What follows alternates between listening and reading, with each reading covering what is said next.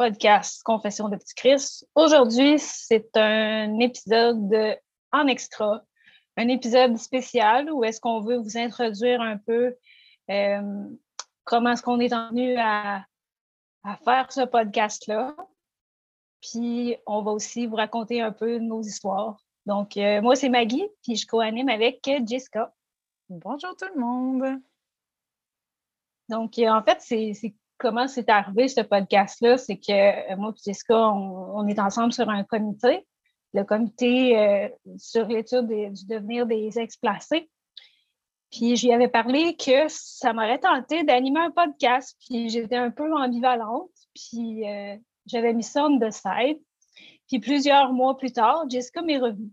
Donc, euh, si tu veux expliquer un peu comment c'est arrivé de ton côté. Oui, ben moi, j'avais été euh, contactée par Melissa David, qui est une étudiante à la maîtrise en psychoéducation à l'université euh, Gluco. Et puis, elle, elle avait comme projet de maîtrise, en fait, de faire participer des jeunes à l'organisation d'un forum jeunesse sur la question de la transition à la vie adulte.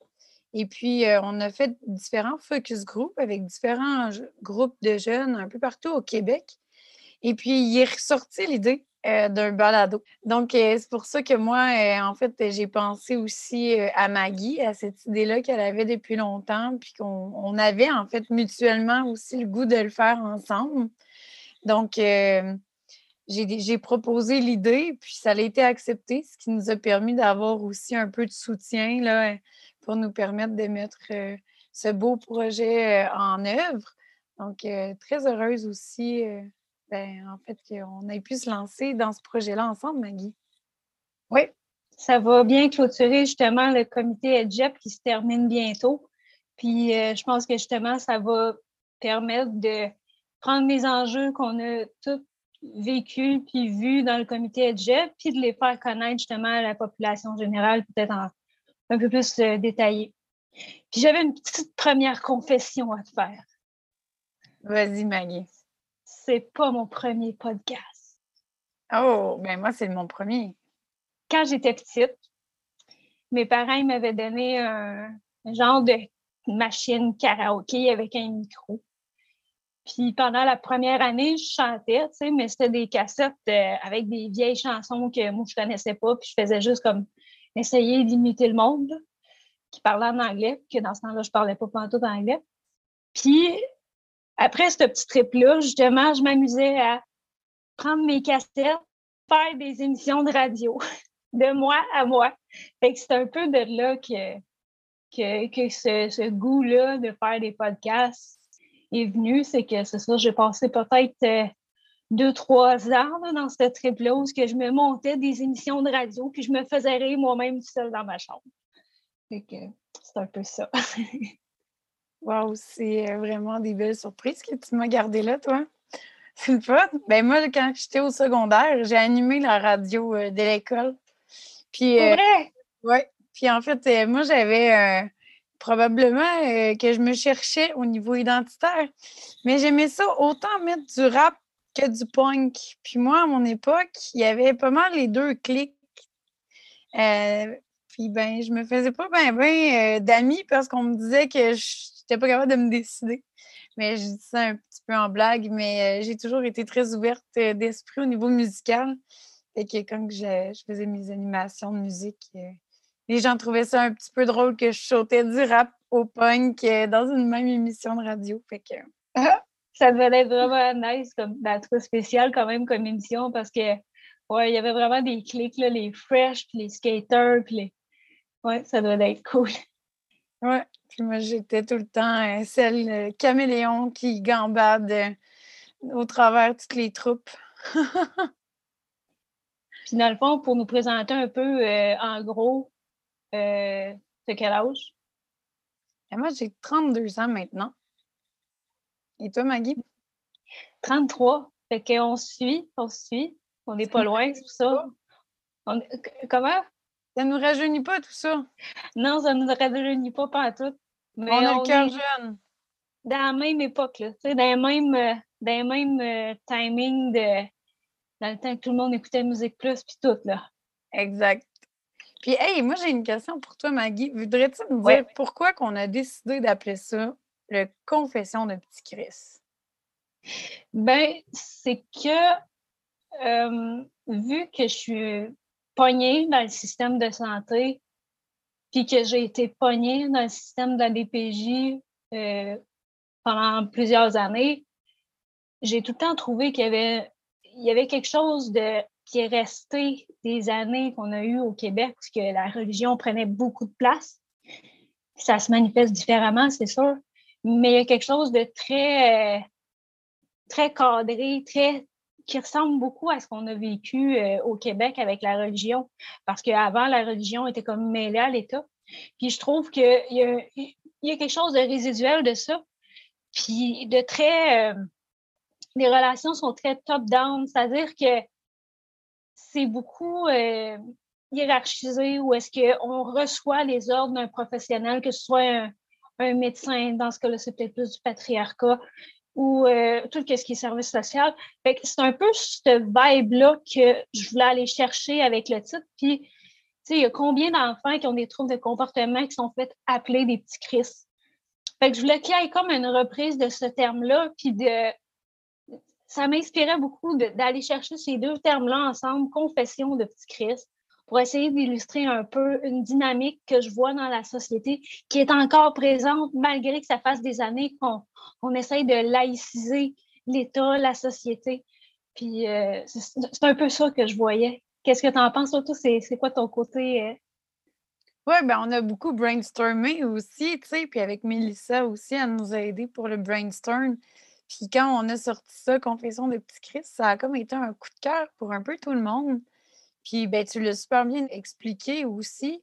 Euh, mais je pense qu'il y avait aussi une réappropriation du mot aussi qu'on voulait changer cette image-là, que ce pas toutes les jeunes qui ont passé par le système de la protection de la jeunesse qui sont des petits Chris, puis d'essayer de voir au-delà de ces comportements-là, des fois qui peuvent être dérangeants, qui peuvent être jugés aussi, et puis de se dire, ben qu'est-ce qui amène les jeunes à avoir ces comportements-là? Qu'est-ce qui se cache derrière ces comportements-là? Puis souvent, ben, c'est des traumas qui sont cachés. C'est des expériences de vie qui, qui emmènent les gens à des patterns ou à, agir, en fait, euh, ben, selon ce qu'ils ont vécu aussi. Fait que je sais pas que toi, qu'est-ce que tu as à dire sur ça, mais. Ben, il y a une image vraiment frappante là, qui me vient en tête. Moi, c'était l'image du confessionnal qu'il y avait dans le temps dans les églises, où est-ce que c'était la seule place que les gens s'ouvraient vraiment, puis qui disaient tous leurs mauvais coups, tout leur, tout, leur, qu'est-ce qui les hantait, qu'est-ce. Fait que c'est un peu cette image-là quand j'ai entendu le mot confession jumelé à Petit Christ qui m'a comme vraiment allumé. Oui. Puis moi, la, religion, en tout cas, ça a été, on parle beaucoup de la culture, justement, qui était beaucoup mêlée à l'État. Euh, la religion euh, a souvent pris justement la, responsabilité de la protection de la jeunesse avant que l'État euh, la prenne. Mais il y a une culture qui a tout le temps resté un peu très conservatrice dans un moule aussi, on voit beaucoup le modèle québécois. On doit rentrer dans, les normes sociétales qu'on pense qui sont bonnes. puis, tu sais, moi, la religion, j'ai une confession à te faire. Ma mère, ma famille, c'est toutes des gens très religieux, très croyants. Et mmh. puis moi, j'allais à l'église très régulièrement. J'étais obligée d'y aller. Et puis de rester tranquille pendant la messe. Puis euh, j'ai même été dans les brebis de Jésus. Alors, euh, moi, j'allais, j'ai été au gros rassemblement qu'il y a eu à la basilique Saint-Anne-de-Beaupré. C'était un rassemblement international avec plein de gens de partout dans le monde. C'était. j'ai des souvenirs de ça. C'est vraiment des, des expériences qui étaient intéressantes. Je pense qu'il y, a des belles valeurs quand même dans la religion, des, des, belles des belles valeurs de partage, d'entraide aussi. Euh, mais tu sais, il y a d'autres choses qui sont peut-être un peu plus difficiles, euh, que, qui, me rejoignent peut-être moins aussi. Donc, euh, je te dirais qu'au fil des ans, je me suis un petit peu éloignée de la religion, surtout après toutes les sagas qu'il y a eu avec bon, la, pédophilie et toutes les. bon, on rentrera pas là-dedans, mais on sait ce qui s'est passé avec euh, la religion. Donc, euh, moi, ça a eu une place particulière aussi pour moi, les confessionnals. J'y allais à l'église aussi. puis quand mon père, à un moment donné, il est tombé malade, j'allais souvent à l'église. Puis mon père, pour me taquiner, il me disait Coudon, un jour, tu vas-tu devenir sœur, toi? Puis mon père, lui, il n'est pas du tout religieux, il n'aime pas ça, de la misère à rentrer dans des églises. Donc, je trouve ça, ouais, je trouve que c'est très fort pour, pour mon histoire, la religion. Ben c'est ça, je pense que, tu sais, comme je l'ai dit un peu tantôt, on est les deux ensemble la même âge, fait qu'on a vécu vraiment les mêmes tendances. Puis j'ai l'impression que nous autres, on était vraiment comme à la fin de cette influence-là de la religion parce que moi, j'en ai eu des cours de catholicisme. Tout, quand je pense euh, cinquième année, il y avait la chorale que j'ai participé aussi. Euh, j'ai été baptisée, j'avais huit ans. Fait que, c'est ça, je pense que nos générations, là, on est vraiment les derniers à avoir vécu euh, ces, ces élans-là religieux qui se sont vraiment essoufflés avec les années. Là. Mais ouais. Puis dans le fond, ça m'amène un peu à te demander aujourd'hui, ça ressemble à quoi tes projets? Ben aujourd'hui, euh, c'est ça, comme je disais tantôt, j'ai 32 ans. Là, je suis en train de faire ma maîtrise euh, à l'école d'administration publique. Je fais de la recherche. Je m'intéresse à la aidance en protection de la jeunesse. Euh, puis sinon, ben, je suis très impliquée dans les groupes, là, justement, tu en as parlé tantôt, le comité EGEP avec Martin Goyette. Je suis aussi rendue sur le comité du Consortium canadien sur le trauma avec Delphine Colin-Vézina à McGill. Donc, euh, des beaux projets qui s'entament. Sinon, j'ai fait un bac en psychoéducation. Puis, euh, j'ai vraiment un parcours très atypique aussi, là, parce que moi, j'ai fait euh, des études en cinématographie et j'ai parti une entreprise aussi. Donc, je donne des cours de photo puis de cinéma aux jeunes dans des écoles, dans des festivals, dans des bibliothèques, un peu partout où on me veut. Je suis là pour ben, transmettre mes passions aux jeunes, puis leur donner le goût de faire des projets créatifs aussi, d'autres moyens de s'exprimer. Puis j'ai fait euh, avant ça euh, des études en plus au niveau administratif. Là, j'étais euh, adjointe administrative, donc secrétariat comptabilité. Puis avant tout, j'ai fait j'ai commencé un DEP en électromécanique. Donc, c'est ça un peu le Changement de domaine? Oui, j'en ai fait. On dirait que je suis comme un chat qui a sept vies. Mais ouais, là, maintenant, je suis vraiment plus là, euh, spécialisée sur les questions de, la protection de la jeunesse. toi aussi, je pense que tu as un parcours un peu atypique euh, aux études, Maggie, hein, n'est-ce pas? Oui, mais en fait, euh, j'ai fait mon certificat à la TELUC en psychologie. Puis là, en ce moment, je suis en train de faire une majeure en éducation des adultes. Puis sinon, comme side project, je suis impliquée avec euh, l'Université de Montréal. Dans le fond, euh, je prends tout mon vécu avec la maladie puis avec euh, le système de santé parce que je suis née avec une maladie. Je vais vous expliquer ça tantôt.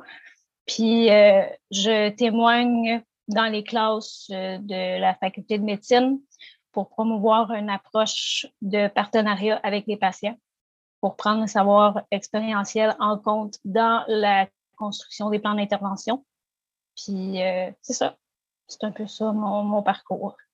Ça fait pas super longtemps que j'étais à l'université non plus. Puis euh, ça a été vraiment graduel mon retour aux études. Fait que, c'est ça. Ça fait pas super longtemps que je suis là-dedans.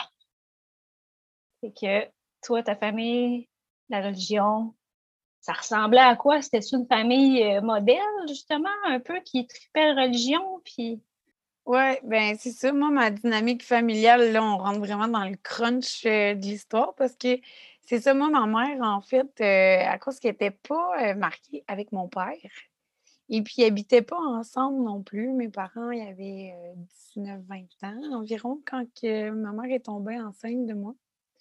Donc, tout le début de sa grossesse, elle l'a caché euh, à ses parents parce qu'elle habitait encore chez, eux. C'est seulement au mois de janvier, février environ, un matin, que ma grand-mère s'en est rendue compte puis qu'elle l'a avoué. Puis moi, je suis née au mois d'avril. Donc, elle a vraiment caché ça longtemps. Puis, tu sais, avec les années, j'ai pu justement discuter avec elle de ça. Puis, elle m'a avoué qu'elle avait vécu du stress aussi enceinte par rapport à ça. Puis mon père, lui, de son côté, ben, il aurait aimé ça attendre, tu sais, un peu plus longtemps. Donc, ça a emmené des défis, c'est certain. mais vraiment, l'élément déclencheur, là, je te dirais que ça s'est passé plus là, autour de dix ans quand j'ai été placée la première fois à la protection de la jeunesse. J'ai fait une crise là, avec ma mère, puis on avait beaucoup de conflits à la maison. Puis, c'est ça, elle a appelé la police. La police est arrivée, ils m'ont pris, puis ils m'ont emmené en famille d'accueil dans la même ville, heureusement. Pour, pour moi, j'étais contente. Je n'ai pas changé de ville la première fois. Je suis restée environ un mois et demi. Bon, je reviendrai dans les détails tantôt. Mais le premier placement, ça a vraiment été à cause d'un conflit avec ma mère. Mais je dois avouer que j'avais vécu aussi des traumatismes avant avec mon père. Euh, de son côté, c'était plus rock'n'roll un peu. J'y allais euh, une fin de semaine sur deux chez lui. Puis quand j'y allais, ben, c'était, euh, c'était des fois de la violence conjugale. Moi, j'étais témoin de ça. Mon père qui était victime de violence conjugale. Mais je te dirais que c'est vraiment vers l'âge de 6-7 ans où que ça s'est vraiment euh, dans ma vie euh, plus d'éléments qui ont déboulé, je te dirais. Euh, mon père qui a eu une tumeur au cerveau, il a failli mourir. Puis après ça, ben, il y avait sa femme qui l'assommait sur le mur, qui le lançait dans le garde-robe, qui, me prenait comme bouc émissaire en disant que, que j'étais coupable de tout. donc, ça n'a pas été facile. Mon père avait aussi un problème d'alcool à cette époque-là. fait que c'est ça, ma mère a trouvé ça très difficile. Ils chicanaient aussi beaucoup entre eux. Euh, donc, c'était très difficile. Je ne pouvais pas les avoir euh, les deux dans la même pièce. C'était impossible. Ils se sont séparés quand j'avais deux ans et demi. Puis euh, encore aujourd'hui, ils se parlent pas. Puis je ne peux pas les avoir les deux ensemble. récemment, j'ai eu ma graduation. J'aurais aimé ça qu'ils soient les deux présents, mais je sais que c'est pas possible. Fait que c'est ça. Ça leur mène des, défis aussi, mais euh, c'est ça, là, vraiment la raison, euh, je te dirais que c'est plus rendu à l'adolescence où j'ai commencé à développer des problèmes de comportement euh, liés justement au traumatisme que j'avais, puis liés aussi au. Mais moi, je dis que ma mère, elle, avait un mode parental très autoritaire, mais c'est ça, assez strict donc, euh, c'est sûr que ça clashait avec moi qui était en besoin d'affirmation, en besoin de liberté aussi, d'autonomie. Et que ça a été des défis pour elle aussi de comprendre ça parce qu'elle n'était pas consciente. Elle ne comprenait pas ce qui se passait nécessairement non plus chez mon père. Puis elle, avec du recul, elle dit, ben, tu sais, elle n'a pas ressenti avoir eu nécessairement de l'aide pour, euh, pour l'aider dans ça. Donc, euh, c'est ça. C'est assez compliqué, hein, les dynamiques familiales au Québec. Euh, il y en a de toutes les sortes. C'était pas une famille modèle, mais ma mère, c'était une femme monoparentale qui, essayait tant bien que mal de d'arriver à la fin du mois avec ce qu'elle pouvait. Puis euh, moi, j'avais des problèmes de comportement, puis on me renvoyait de l'école souvent. elle, c'était une grosse charge mentale pour elle aussi. Ça était trop pour elle, puis elle a demandé des répits, en fait, c'est ça, avec euh, les placements. Puis, ben, j'en parlerai plus, plus en détail tantôt, mais ça a été une longue histoire, là. Mais toi, euh, Maggie, comment ça s'est passé pour toi? Moi, c'était une famille modèle, vraiment. Puis, je suis née avec une grosse maladie. Bon, pour mettre un peu les gens en contexte, pour résumer, je suis née, j'avais ma bouche, mon estomac, puis j'avais absolument rien entre les deux déconnectée totale. Fait que dans le fond, je suis restée à l'hôpital euh, pendant au moins un an et demi pour qu'on soit capable de m'opérer. Puis ça a fait en sorte que je me vomis dans les poumons la nuit parce que j'ai pas le sphincter qui fait en sorte que la nourriture reste dans mon estomac. Fait que cette situation-là, direct en partant, ça a mis beaucoup de stress pour mes parents. Puis aujourd'hui, ils me parlent de choses qui se sont passées quand j'étais plus jeune, puis je vois du stress post-traumatique là-dedans. Je voyais beaucoup de, de trauma non réglés, de peur intense de perdre leur enfant qui, qui nous ont suivis tout le long que j'ai resté chez eux. Fait que dans le fond, ce qui est un peu weird euh, dans ma famille, tu sais, ma famille, c'est vraiment la petite famille typique modèle, le papa, la maman, la maison, le chien, là. Puis, tu sais, tout est beau, tout est spick and span, le gazon est ça de long, puis t'as pas intérêt à appuyer dessus parce que ça va pas bien. Fait que dans le fond, moi, j'étais un peu euh, la petite princesse de la famille au début. Ça a duré pendant sept ans comme ça, où est-ce qu'on était toutes vraiment, vraiment fusionnelles. Puis après ça, mon frère est arrivé, puis avec les années, c'est comme si je développais mon identité, que je me défaisais du moule, puis là, tranquillement, ben, il y, avait déjà des comportements euh, bizarres, là. Ma mère, elle m'a déjà conté que mon père m'a déjà donné une claque en pleine face quand j'avais deux ans parce que parce que j'arrêtais pas de pleurer, genre. Mais c'est parce que, de mon point de vue à moi, c'est juste d'aller au centre commercial. Des fois, je faisais des méga crises, puis c'était pas pour avoir des jouets, c'est parce que je pensais que les centres commerciaux, c'était des hôpitaux. Fait que moi, me faire attacher, je réagissais comme une débile. Me faire vacciner, les madames, ils se pouvaient plus. Ils n'en revenaient même pas de comment ce que j'étais euh, en, train d'essayer tout le temps de me battre puis de, me défaire puis parce que j'ai été restreinte beaucoup. Je me suis fait, euh, euh, tu sais, on me gardait dans des lits, dans des civières pour être capable de me faire mes examens, mes piqûres. Puis je sais que j'ai beaucoup de traumatisme qui est lié à ça. Fait qu'on n'a comme pas eu d'aide là-dedans. Puis tranquillement, pas vite, ben la situation évoluait où ce que mon père, justement, il devenait de plus en plus autoritaire. Puis c'était quelqu'un de très, très, très axé sur la propreté. Il fallait qu'aucun fil dépasse, là, tu sais. Fait que si j'avais le, malheur de contrevenir à une de ces règles, ben c'était souvent la, crise de colère. Puis plus que le temps avançait, plus que l'aspect fusionnel que j'avais avec ma famille disparaissait. J'avais quasiment l'impression, tu sais, quand je regarde ça aujourd'hui avec euh, du recul, c'était quasiment comme une secte, où est-ce que là, je me défaisais de la secte, puis que je gagnais mon identité, puis que j'étais perçue comme une menace. Puis, un peu comme que tu as vécu, j'étais souvent la bouc Fait que tout ce qui arrivait, c'était souvent euh, moi qui étais blâmée pour un paquet de choses qui comme pas rapport. Puis, je me souviens, entre autres, en sixième année, à un moment donné, j'allais pas bien dans mes études à, l'école. Puis ma prof, elle m'avait pris de côté, elle m'avait mis à part. Puis là, elle essayait de comme me remettre de reste un peu. Puis je partie à pleurer parce qu'elle montait le ton. Puis ça m'a, comme fait déborder. Puis là, j'ai compté qu'est-ce qui se passait chez nous. Puis que souvent, tu sais, c'était, souvent dans l'heure du souper où que ça dégénérait. Puis que mon père il haussait le ton. Puis, puis que ça, tu sais, comment dire, ben, c'était de la violence verbale. Là. Puis, dans le fond, elle, après ça, elle a appelé mes parents. Puis, elle leur a raconté qu'est-ce que j'avais dit. Puis là, ça a été la trahison. Fait que là, moi, aujourd'hui, juste de compter ça, j'ai des réactions de stress qui remontent de tout ce que j'ai vécu. Mais c'est ça. Juste le fait d'avoir parlé à mon prof, ça l'avait mis en pleine face à mon père qu'il n'agissait pas comme il faut. Parce que moindrement qu'elle a haussé le ton, ça me déclenchait, ça me faisait pleurer, puis je perdais mes moyens. Fait que, la conversation avait drifté du fait que mon chien était mort à mon père rigole quand on est au souper pour des, des banalités, tu sais. Fait que ça a évolué comme ça, parce que là, c'est vraiment, on peut voir que la dynamique familiale a commencé à ternir puis à changer.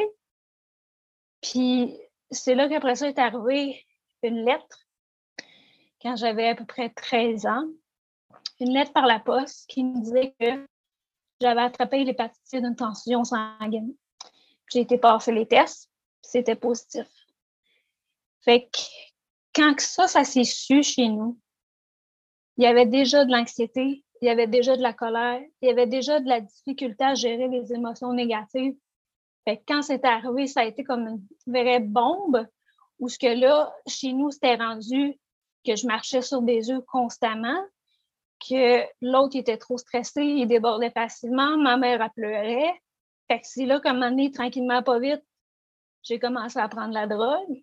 Fait que ça, ça s'est enchaîné comme ça. Ça a vraiment fait euh, une escalade là, pour te, te, montrer à quel point c'était rendu grave à un moment donné. j'étais 14 ans. Puis euh, je coupais ma boulette au souper. Puis il s'est mis à gueuler puis à pitcher sa chaise là, comme un esti enragé là, de perdu. Là. Puis j'étais sur ma chaise, j'étais comme Quoi, tu niaises là? Puis j'ai compté ça le lendemain à mes amis à l'école. Puis c'est là que j'ai catché que c'était crissement pas normal. Puis que la situation était en train de vraiment, vraiment s'envenimer. Puis j'ai commencé à avoir peur pour euh, ma personne à ce moment-là. Puis c'est ça, graduellement, à un moment donné, euh, c'était plus rendu juste de la violence verbale. Là, il m'a déjà empoigné par le collet, ouvert la porte, me piché dehors sur un banc de neige. Il faisait attention pour ne pas laisser de marque physique, mais mentalement, c'était fou qu'est-ce qu'il faisait. Puis à un moment donné, ben, j'en pouvais plus. Puis j'ai essayé de me suicider. En tout cas, essayer, c'est un grand mot. Là, j'étais en train de checker comment j'allais m'y prendre dans ma chambre. Ma mère est rentrée, elle pleurait, elle essayait de me parler. Puis lui, il est arrivé en arrière de moi, puis au lieu d'appeler l'ambulance comme un père de famille normal et sain d'esprit, ben, il a été violent. Puis c'est à partir de ce moment-là que là, j'ai fait OK, là, je suis plus capable. Je me sentais vraiment plus en sécurité chez nous. Fait peut-être une semaine après, c'est là que j'ai appelé la DPJ, puis je suis partie. Fait j'ai appelé la DPJ, j'ai dit que j'avais des troubles de comportement. J'ai mis ça sur le dos de ma consommation de potes parce que là, avec ce que j'avais vécu en sixième année, je voulais pas les trahir. Je voulais pas encore euh, être la méchante de l'histoire. Fait que euh, j'ai juste dit ça, puis je suis partie. Puis, euh, ouais, c'est comme ça que ça a commencé. puis, tu sais, aujourd'hui, comment que ça va avec tes parents? Tu disais, c'est ça, juste de parler de ça, pour toi, c'est, c'est difficile parce que ça, ça ramène du stress aussi, tu sais. Mmh donc, j'imagine qu'aujourd'hui aussi, c'est pas toujours évident, tu sais, moi aussi, d'en parler avec mes parents, même avec le recul. je me rends compte qu'avec ma mère, c'est un petit peu plus facile sur certains aspects. Mais je pense que ça prend beaucoup d'introspection pour, pour être capable de faire ça aussi. Là. je sais pas pour toi. Ben, il y a une partie qu'elle n'accepte pas ma version des faits, puis qu'elle est encore de son bord à lui. Puis dans toute cette histoire-là, avec l'histoire de la tentative de suicide, là, l'affaire que j'ai de la misère, puis je suis capable de le concevoir, je veux dire, c'est une femme, là, elle a deux fois moins de force physique minimum que lui.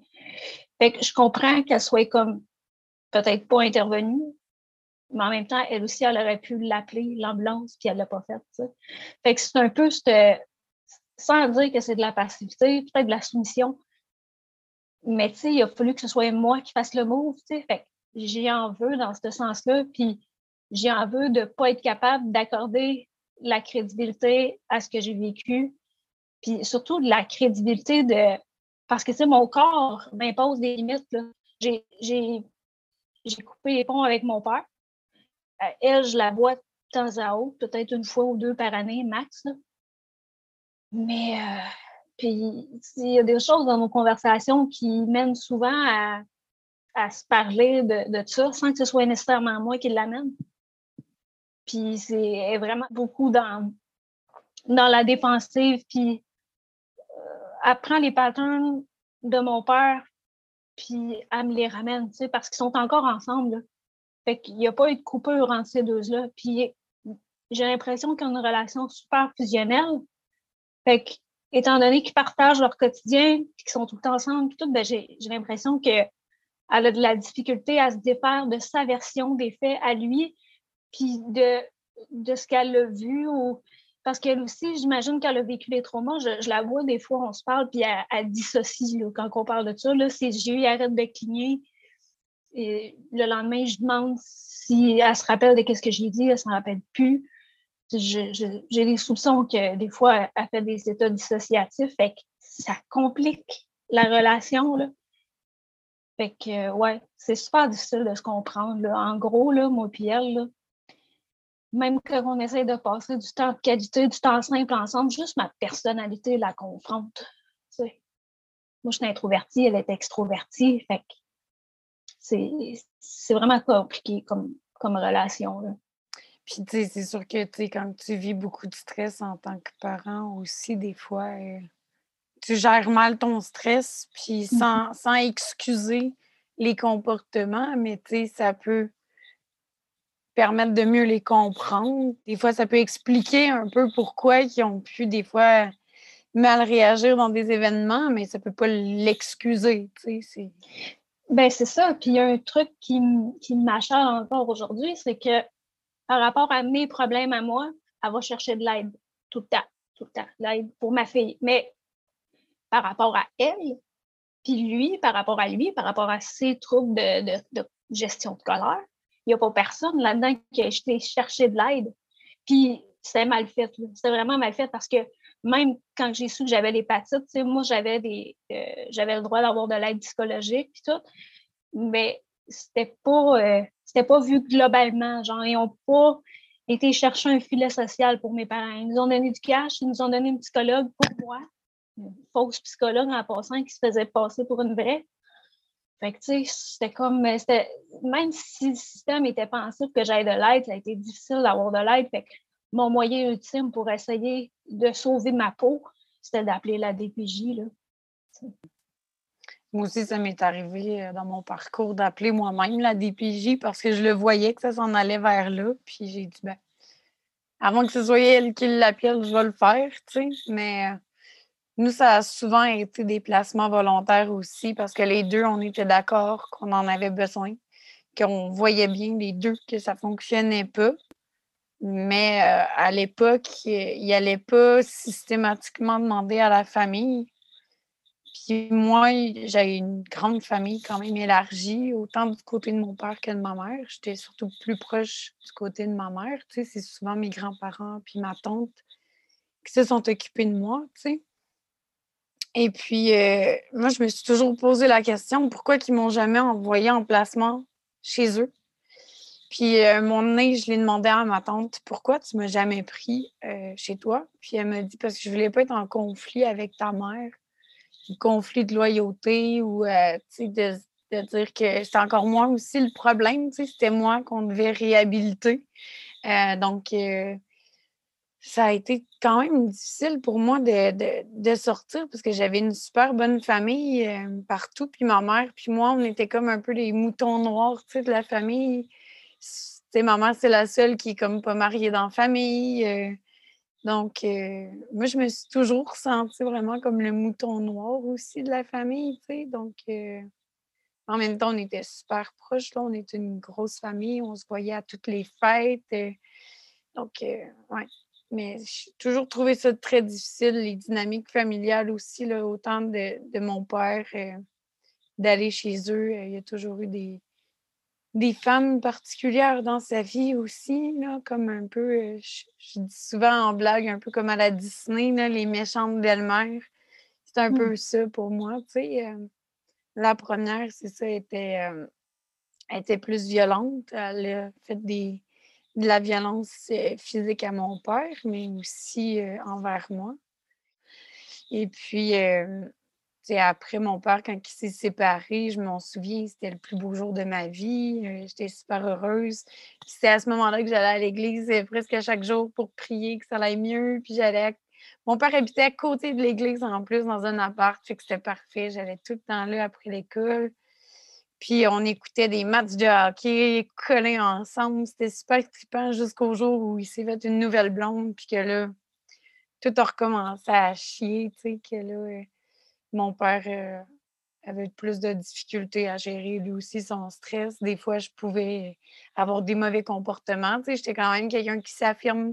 Fait que des fois, je pouvais tenir tête un peu à mon père. Puis là, ben, ça emmenait des chicanes. puis mon père, ben, il réagissait pas toujours bien. Puis à un moment donné, euh, que j'ai, mon père m'avait serré le bras. Et puis j'avais eu un gros bleu. Puis euh, je me souviens, le terrain de jeu, il m'avait dit, ah, puis il m'avait posé des questions, puis il m'avait dit, si tu veux, on peut appeler la DPJ, tu sais. Puis là, moi, je savais pas c'était quoi. Je dis, OK, tu sais, s'ils peuvent nous aider, pas de problème, on va les appeler. Puis finalement, euh, ils ont débarqué chez ma mère. Moi, j'en avais même pas parlé à ma mère, tu sais. Puis là, ils sont débarqués chez ma mère pour avoir ma version des faits, puis tout. Ma mère était super surprise. Elle comprenait pas qu'est-ce que la DPJ faisait là. Puisque j'y en avais pas parlé de ce qui se passait chez mon père. Puis là, de son bord, la DPJ, je pense qu'ils sont allés aussi chez mon père. Mais en tout cas, sa blonde a décidé euh, de dire à mon père, ben, tu veux choisir, ça va être moi ou ta fille. Puis moi, mon père, euh, il a choisi sa blonde. Fait que j'ai perdu de vue mon père pendant plus que quatre ans de temps. C'est ça, j'avais. Euh, c'est ça, j'avais. Euh, c'est un peu plus tard, ça. 6-7 ans que je disais, c'était la première blonde, ça, qui. Quand mon père a eu sa tumeur au cerveau. La deuxième, c'était ça, c'était plus vers les 9-10 ans, là, un peu avant que je sois placée. Et puis là, ben, il a demandé, là, c'est ça, sa blonde, il a demandé de choisir. Puis je ne l'ai pas revu avant mes 14 ans. Et puis, euh, je sais aussi que ma mère a fait des poursuites aux criminels contre lui euh, parce qu'il s'était chicané, puis que supposément que mon père aurait fait des menaces de mort à ma mère.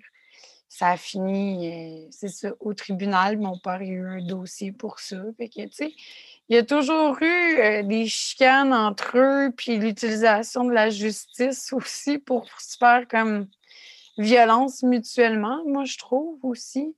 Euh, ouais. J'ai toujours été, moi, mis en plein milieu de ces conflits-là, puis à devoir aussi choisir, parce que moi, je dis souvent qu'il y a eu des formes de tentatives un peu d'aliénation parentale, euh, parce que des fois, mon père ou des fois, ma mère, ils disaient des choses qui n'étaient pas correctes, un envers l'autre, euh, à moi.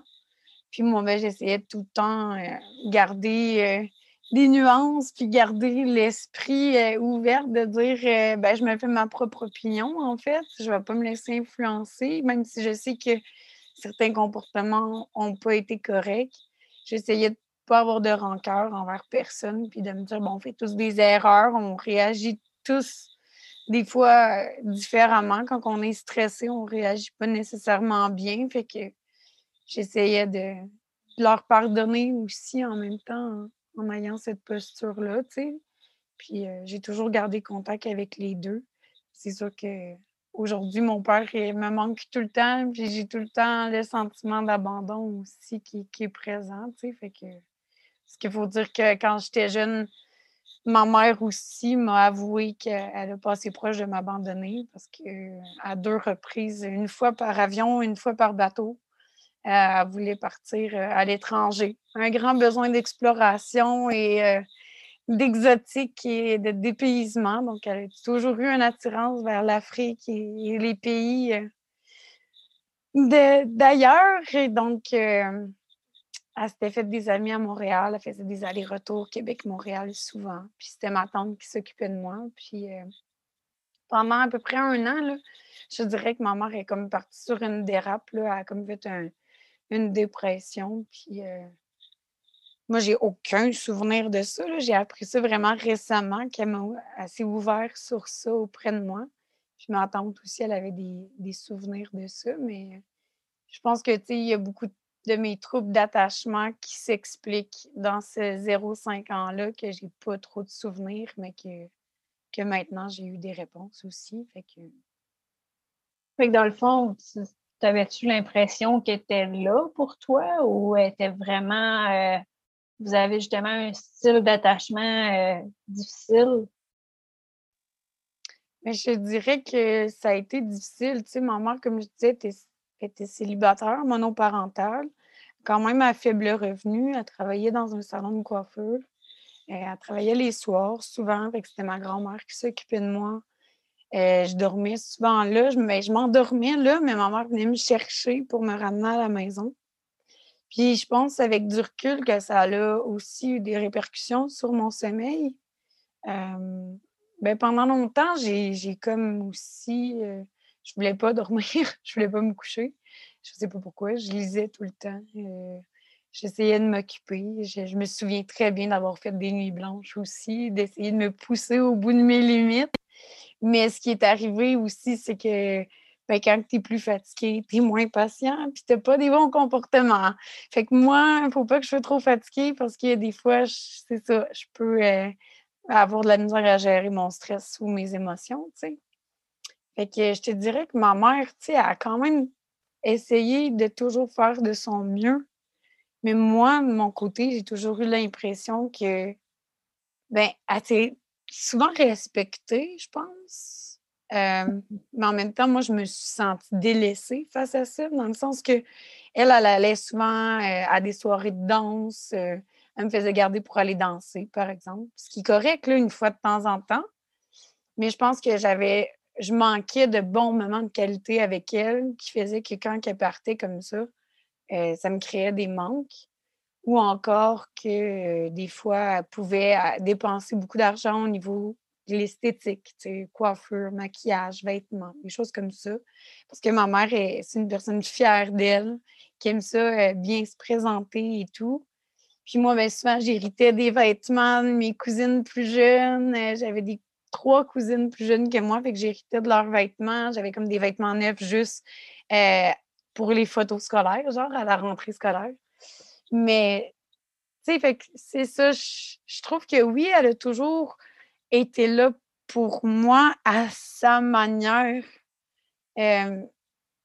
qui répondait peut-être pas entièrement à mes besoins, en fait. Si ça mmh. peut bien expliquer, tu sais. Mais je pense que j'ai vraiment eu un manque aussi de mon père. ben, c'est sûr.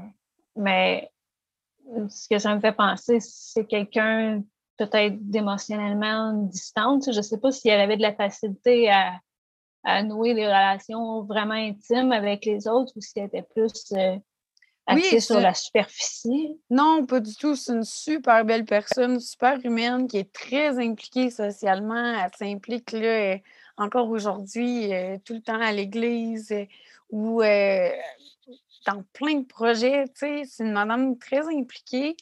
Mmh, puis elle a plein d'amis aussi, là, vraiment. mais je te dirais qu'elle a de la misère à gérer son stress à gérer ses émotions. Elle travaille là-dessus. Là, maintenant, elle fait des, du neurofeedback, puis elle a rencontré des petits, puis elle travaille là-dessus maintenant. Puis c'est beau de l'avoir allé. Je pense que c'était sa crise de la, cinquantaine qui a fait ça. Mais, c'est ça. Je pense qu'elle aurait eu besoin d'un peu plus d'aide à cette époque-là pour justement la soutenir, puis euh, de trouver des stratégies aussi pour, pour m'accompagner là-dedans. Euh, c'est senti vraiment laissée toute seule. Ce qu'elle dit, tu sais. C'est vraiment ses paroles, c'est que juste de savoir comment fonctionne la DPJ, de devoir t'absenter du travail à cause que l'école t'appelle pour des problèmes de comportement, d'aller euh, rencontrer des travailleurs sociaux. Elle a eu beaucoup de pertes de salaire à cause des nombreuses rencontres. et que ça lui a créé encore plus de stress. Donc, euh, elle a fait de son mieux avec ce qu'elle avait, comme elle dit. Ah ben ça, c'est sûr. de mon bord, mes parents, ben, surtout ma mère, là, je pense qu'elle aussi, elle a fait du mieux qu'elle a pu avec ce qu'elle avait. Puis, euh, dans le fond, euh, c'est quoi les milieux que tu as faits quand tu as été placée? Oui, les milieux que j'ai faits, euh, j'en ai fait vraiment beaucoup. Moi, je me suis construit. Euh, c'est ça. J'ai fait 20 euh, placements, puis trois retours à la maison. J'ai fait un long parchemin. Mais au total, j'ai été placée 80 mois, de mars 2000 à novembre 2006. Puis au total, moi, j'ai fait six familles d'accueil, trois retours à la maison, comme je disais, six foyers de groupe. J'étais allée sept fois au centre de, euh, centre de réadaptation, le centre jeunesse à Lévis. J'ai fait aussi un centre de thérapie. J'étais allée euh, dans plein d'écoles différentes parce qu'on me changeait tout le temps d'école aussi. Puis euh, ça a été vraiment quelque chose. avec du recul, je trouve que on a vraiment joué au ping-pong avec moi, tu sais, parce que j'en ai entendu d'autres histoires puis avec Edgep aussi, on a pu le voir. En moyenne, les jeunes vont vivre beaucoup d'instabilité de placement. Là. En moyenne, c'est 5-6. Mais euh, moi, je, trouve que j'en ai vraiment vécu beaucoup. Euh, il y en a qui ont été plus positifs que d'autres. Il y en a que je dis que c'est des déplacements positifs, d'autres des déplacements négatifs. comme euh, je dis souvent, quand on sort du centre jeunesse pour aller en famille d'accueil, ben, on vit ça de manière positive parce que l'encadrement il est, moins, il est moins strict, puis on, on, gagne de liberté. Puis à l'inverse, quand on sort d'une famille d'accueil pour t'envoyer au centre jeunesse, ben, ça te coupe les jambes. Mais toi, combien de, de places t'as faites au total? En fait, euh, au début, j'ai été placée euh, dans une unité d'engorgement. C'était au pavillon jeunesse. C'était vraiment comme une prison. C'était cinglé. Quand j'ai été placée là, euh, on était peut-être une dizaine de filles, puis on passait nos grandes journées dans un petit local à checker la TV, puis à gosser, faire des dessins, n'importe quoi, faire de la lecture. Mais c'est ça, une unité d'engorgement, c'est qu'il n'y a pas de place nulle part, fait qu'ils te mettent là en attendant. Puis ça, ça avait comme impact que si on n'agissait pas comme qu'eux autres, ils voulaient qu'on agisse, c'est-à-dire, mettons, garder le silence avant le souper, puis euh, attendre qu'on nous dise d'aller dehors pour fumer la cigarette, pas qu'on le demande, ben on s'en allait direct en isolement. Puis si on faisait des niaiseries en isolement, ils nous gardaient encore plus longtemps. Fait que ça, ça a été mon premier milieu. Ça a été vraiment chiant. J'ai passé à deux doigts de m'en aller dans quelque chose d'encore plus hardcore parce que il y avait quelqu'un qui avait une aiguisoire, puis j'ai réussi à enlever la petite vis, puis la cacher dans mes bas, puis quand il y avait personne ou quand j'étais en isolement, ben je me faisais des marques pour me calmer, pour me distraire, pour puis là, ben, c'est ça. Euh, il y a eu quelqu'un là-dedans dans le staff qui m'a vraiment dit il faut t'arrêter parce que prochaine étape, c'est que tu t'en vas en psychiatrie, puis après ça, tu ne ressortiras pas de suite. Là. Fait que euh, j'ai arrêté ça. Puis après ça, c'est là que j'étais au 4 vents, qu'on a déjà parlé dans un épisode. Fait que ça, les quatre vents, grosso modo, c'est un centre d'accueil, mais c'est quand même assez relax. Euh, on est en pleine nature, puis c'est c'est une grande place, c'est bien structuré, c'était pas. Euh, la routine, elle ressemblait déjà au genre de routine que j'avais chez mes parents. C'est juste qu'au moins, on avait de l'accompagnement d'intervenants, travailleurs sociaux, etc. Puis je m'entendais super bien avec les filles de la place. Fait que j'ai bien aimé ça. Je suis restée là à peu près un mois. J'ai passé un Noël là tout seul parce que j'avais été dans ma famille, puis j'avais pété une coche parce que j'étais sous antidépresseur. Puis sous antidépresseur, tu peux pas boire d'alcool, je ne le savais pas. Fait qu'ils m'ont donné un drink, puis après ça, j'ai pété les plombs parce que j'étais trop triste. Parce que quand tu bois, puis tu es sous antidépresseur, puis tu arrêtes trop vite, ton down, il est plus rochant. On ne savait pas à cette époque-là. Il n'y avait personne qui me disait qu'il ne fallait pas boire sous antidépresseur. Fait que c'est ça. Euh, ils ont rappelé le centre d'accueil en plein milieu de la nuit pour m'envoyer là. Puis euh, il y avait juste le concierge. Fait que j'ai passé mon Noël avec le concierge. Puis euh, on regarde la TV. Puis c'était ça. fait, que c'était bien spécial ce Noël-là. En tout cas, j'ai passé Noël là. Puis après ça, ils m'ont envoyé euh, dans un foyer de groupe où est-ce que je restais à peu près un an.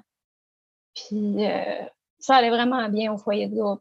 J'avais plus de problèmes de comportement. J'avais arrêté de consommer. J'étais vraiment rendue bien, mentalement, physiquement. C'est mon troisième milieu. J'ai développé un sentiment d'appartenance vraiment fort avec les filles. On était tout un peu bizarres, un peu fêlés, tu sais. Mais asti que c'était drôle. Vivre ensemble, les douze ensemble, ça va tout le temps me manquer, ça. C'est un peu pour ce genre de feeling-là de, deuil jamais vraiment réglé de, de ça qui a fait en sorte justement que j'ai cherché les comités après comme EdGEP pour essayer de retrouver cette vibe-là. Puis, euh, c'est ça. Toi, as-tu connu ça un peu, ce genre de chimie-là avec les autres euh, communautaires, avec euh, la place? Pas tant que ça, non, je te dirais. j'ai tout le temps été un peu ambivalente, je pense, dans mes milieux de placement. Mais ça dépend où sais, comme mon premier placement, comme je disais, été là juste un, mois et demi de temps dans une famille d'accueil. On était 12 enfants placés là. C'était un milieu qui était extraordinaire. Euh, il y avait des tout petits comme il y avait des grands. Il y avait même une grand-mère qui était là. Moi, souvent, je m'occupais des plus petits. Euh, c'est plate parce que moi, à mon époque, il y avait des familles d'accueil puis des familles d'accueil de réadaptation. Ça, ça a été enlevé avec les réformes. Fait que cette famille d'accueil-là, c'était une famille d'accueil standard, comme on les appelle. Puis, euh, ben, j'ai été renvoyée puisque je me suis chicanée avec le monsieur d'accueil pour une histoire. Je m'étais foulé la cheville en faisant de la trampoline, puis euh, il était pas. Euh, il pensait que je fakais, fait que je me suis fâchée. Fait qu'il a dit c'est terminé, tu sors de chez moi. fait que j'étais vraiment triste parce que c'était vraiment un beau milieu. Puis encore aujourd'hui, ça m'est arrivé de leur réécrire. Puis ils sont encore, jusqu'à pas longtemps, ils étaient, je pense, encore famille d'accueil même. Puis, bref. Euh, suite à ça, ils m'ont changé de famille d'accueil. J'ai été dans une famille d'accueil de réadaptation. Puis les familles d'accueil de réadaptation, c'était parce qu'il y avait un des deux parents qui avait une formation, que ce soit en éducation spécialisée ou autre. Puis ça, donnait que la personne chez qui je vivais, le monsieur, en fait, était éducateur au centre jeunesse. Donc, euh, moi, j'ai été placée là pendant euh, un an, euh, un an et demi, un petit peu moins. Puis là-bas, c'était vraiment la famille typique, avec la piscine, la grosse maison, le chien. Eux, il y avait deux enfants à eux. Puis ils accueillaient deux enfants en famille d'accueil. Donc, moi, j'ai été la première enfants qui a été placé là. Puis après, ils ont reçu euh, des, garçons aussi. Puis ils ont continué comme ça vraiment pendant euh, une vingtaine d'années. Ils ont fermé récemment la famille d'accueil pour devenir une garderie. Puis je suis sortie de là parce que j'allais vraiment bien. Euh, tu sais, moi, à chaque fois que j'allais en placement, je sortais chez ma mère à toutes les fins de semaine quand ma mère était disponible, généralement, elle était toujours disponible. Ça arrivait des fois qu'elle avait quelque chose ou que j'avais pas eu un bon comportement puis que là, je sortais pas, mais c'était quand même rare à ce temps-là. Fait que je suis retournée vivre chez ma mère parce que ça allait vraiment bien. Mais l'affaire, c'est que moi, j'ai travaillé sur moi.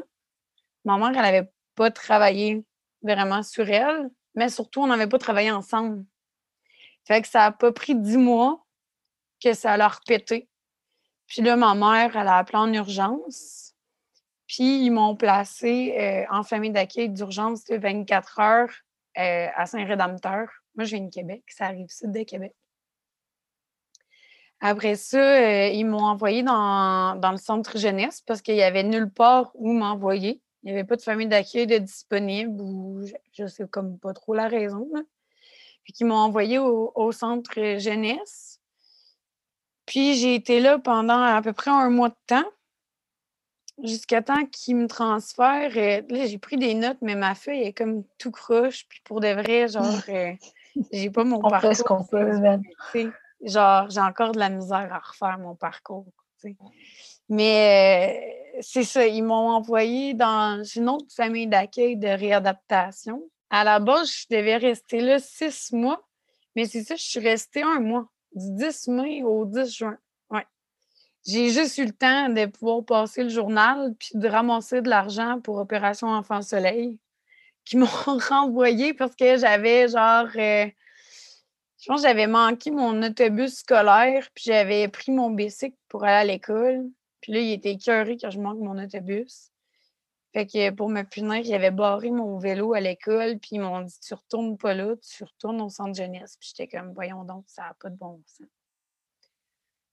Fait que finalement, j'ai été, euh, j'ai été dans hébergement jeunesse Sainte-Foy. C'était genre une auberge du cœur, je pense, avant de même. Mais ça n'a pas marché là non plus. J'ai comme été deux semaines. Je suis rentrée en retard euh, après une soirée avec des amis. Fait que là, ils m'ont dit, ben, on va t'envoyer au centre jeunesse. Fait qu'ils m'ont envoyé pendant six mois euh, au centre jeunesse à Lévis.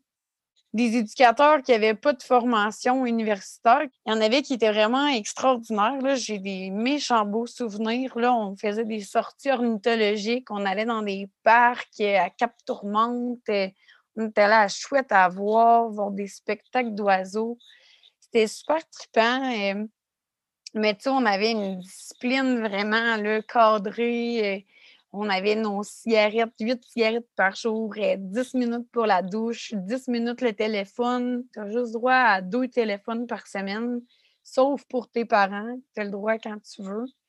Euh, fait tu sais, moi, j'étais chanceuse parce que mon intervenante était super bonne, était super à l'écoute, mais elle n'avait pas beaucoup d'expérience à ce temps-là.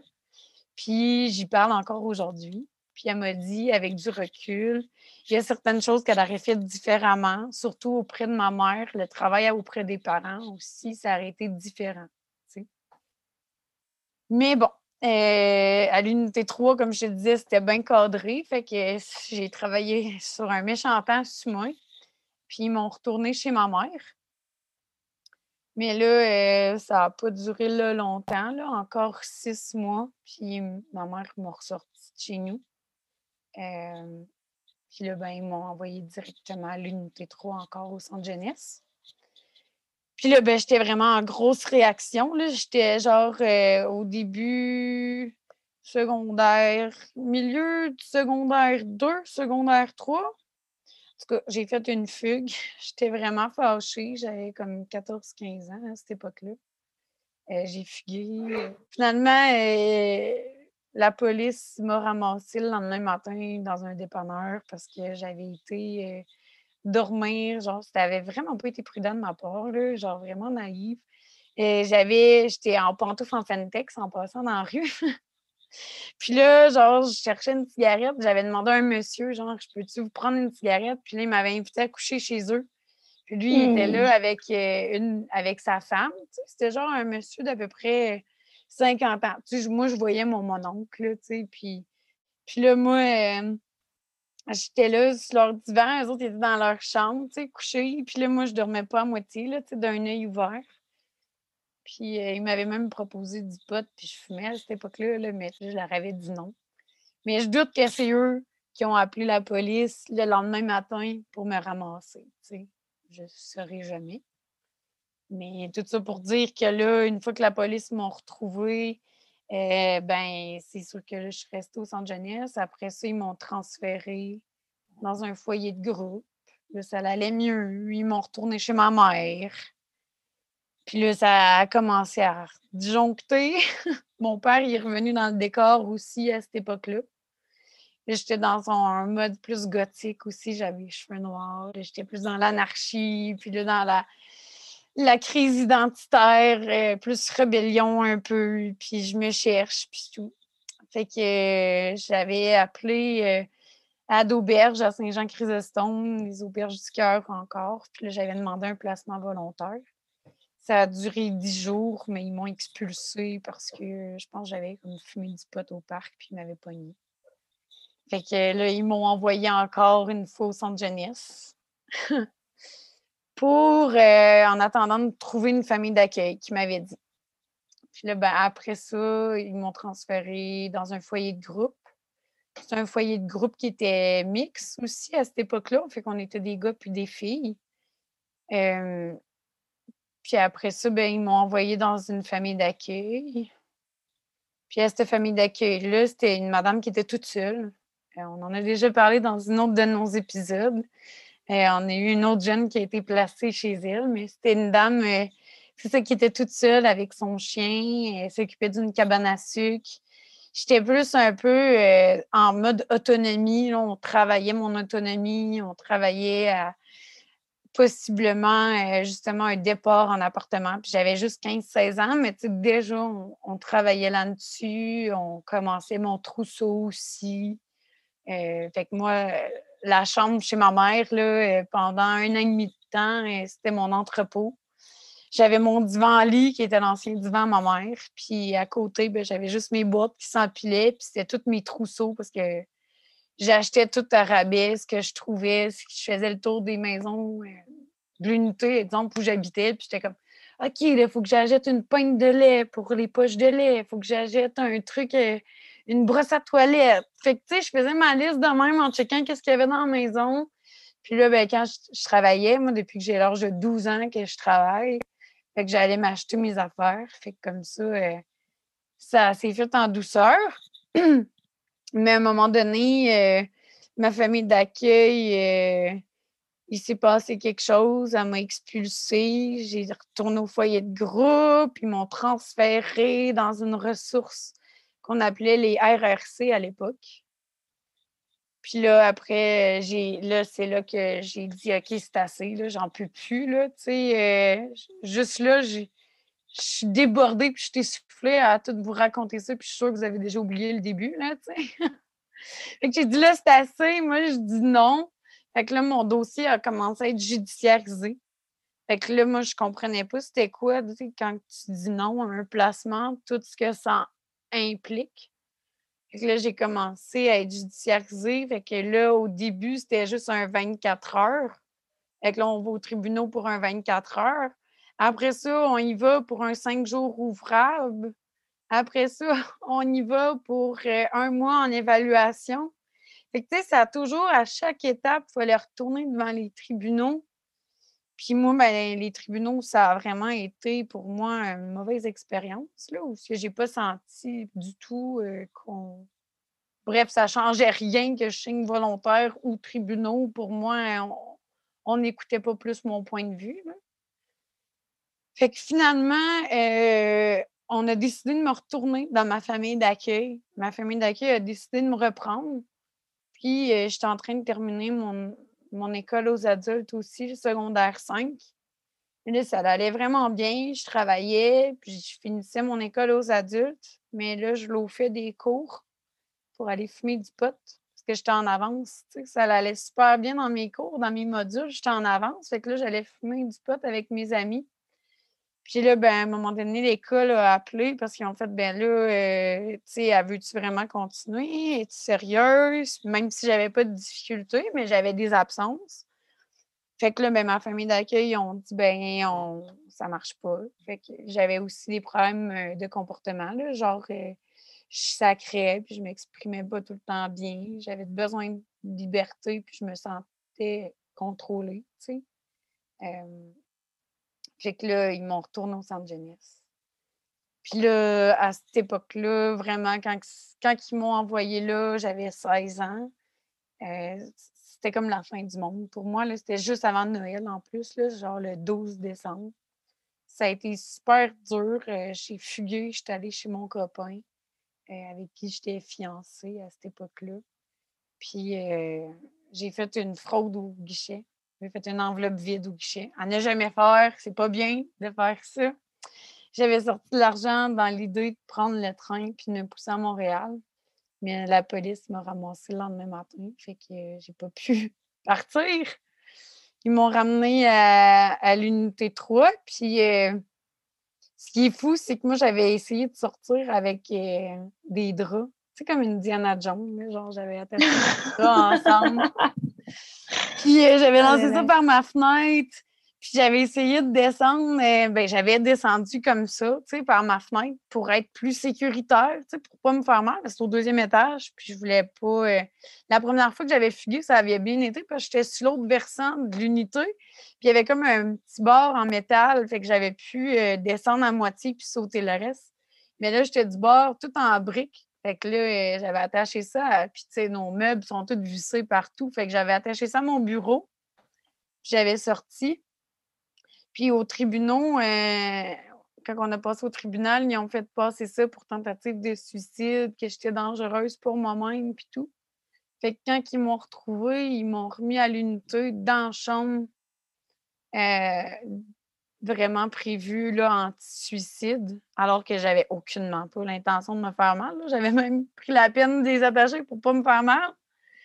Mais cette chambre-là, elle avait déjà été euh, utilisée par une autre jeune qui avait, dans le passé, fait une tentative de suicide en pleine nuit, qui était ma voisine de chambre, ça m'avait vraiment traumatisée comme à 2 heures du matin, elle était sortie en ambulance. Fait que de me retrouver dans cette chambre-là, ça a comme été un trauma là, pour moi. Genre, j'étais vraiment pas bien, je filais pas bien, je voulais pas être là, j'avais pas de raison d'être là.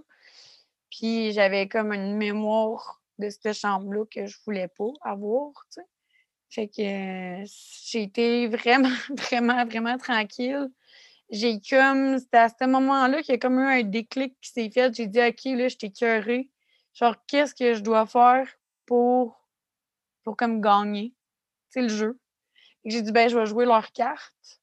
Puis ce qu'ils me reprochaient, c'était de fumer du pot, dans le fond. Puis là, c'était à ce, moment-là aussi que les tribunaux avaient décidé de me placer à majorité, juste avant Noël, tu sais. Fait que c'était comme la fin du monde pour moi. J'avais même appelé mon père en panique en lui disant Voyons, pourquoi tu fais rien, ça n'a pas d'allure, puis tout. Puis ça n'avait rien donné, fait que finalement, j'avais demandé d'aller en thérapie. J'étais allée en thérapie à l'ANERE, au pavillon du Nouveau Point de Vue, une thérapie axée sur le sport, l'aventure et le plein air. Je me suis là, épanouie dans cet endroit-là. Je me suis découvert. Euh, j'ai pu faire des activités que j'aimais, que j'ai toujours aimé. Là. Quand j'étais jeune, je faisais de l'escalade, faire des trucs euh, extrêmes qui, qui, qui, donnent de l'adrénaline, puis qui te sent vivante. J'étais bien, puis c'était ça que j'avais besoin. Puis euh, j'ai complètement arrêté de consommer pendant deux ans. je suis retournée à l'unité. Là, ça allait super bien. Je suis même pas restée une semaine. Ils m'ont tout de suite transférée dans un foyer de groupe. Euh, puis après ça, ben là, j'étais dans un foyer de groupe vraiment axé plus sur mon autonomie, sur euh, l'appartement. Fait j'ai commencé mon DEP aussi en électromécanique. J'ai trouvé mon appart. À 17 ans et trois quarts, je passais au tribunal, puis j'avais euh, l'autorisation de partir en appart. en novembre, je partais en appartement, puis moi, je fête ma fête au mois d'avril je suis tombée enceinte euh, au mois de février, dans le fond. Euh, ça n'a pas été long. Une fois que j'étais en appart, mon copain est venu comme non officiellement vivre avec moi parce que ma mère voulait que je parte en appart seulement si j'allais vivre tout seul. Mais mon copain, il habitait genre à côté, fait qu'il était tout le temps chez nous. Puis moi, j'avais vraiment un désir ardent d'avoir un enfant parce que j'avais beaucoup d'amour à donner. Pour ne pas chanter la chanson.